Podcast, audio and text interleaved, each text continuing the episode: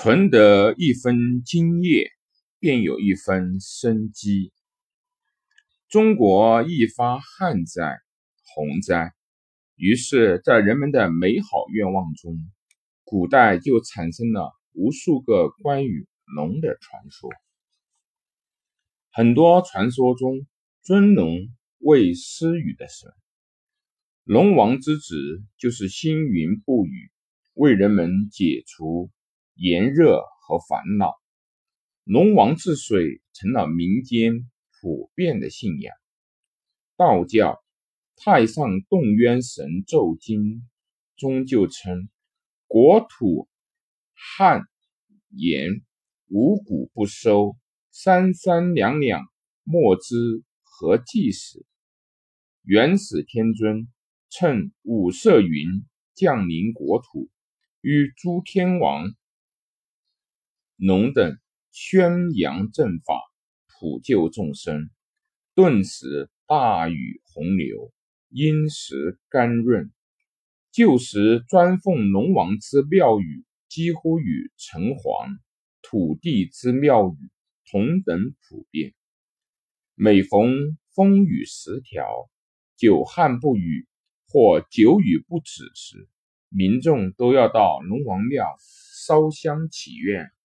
以求龙王治水，风调雨顺。久旱之时的草木会把其水分包裹在身体里的最里面，聚集在最内的枝叶和根上，等待一朝再次萌发。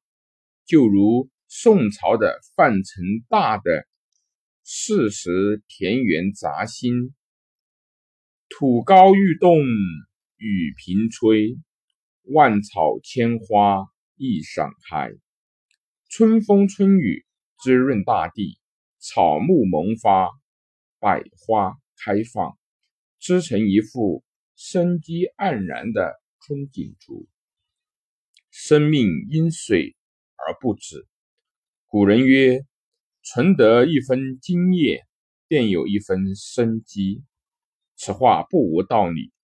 二零零八年的汶川地震诞生了多少的生命奇迹？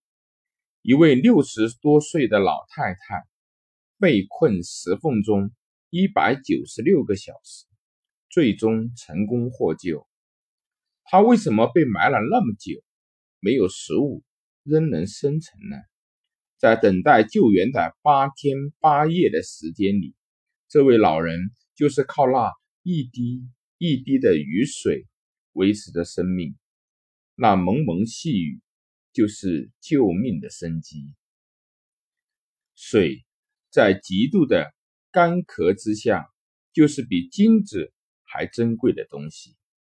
在美国卡特里娜飓风之后，一位被洪水围困了十八天的老人奇迹般的生还。这位七十六岁的老人。如何能够在食物短缺的这段时间里面存活？还是因为这个宝贵的资源——水。老人身边有少量的饮用水，来保证他的生命不会干枯。在沙漠旅行的人眼里，绿洲是最美丽的景色，它就像是嵌在沙里的绿玛瑙，粼粼碧波。荡漾的是鲜活的生命，一滴水便是一个世界，一滴水便是一片生的心。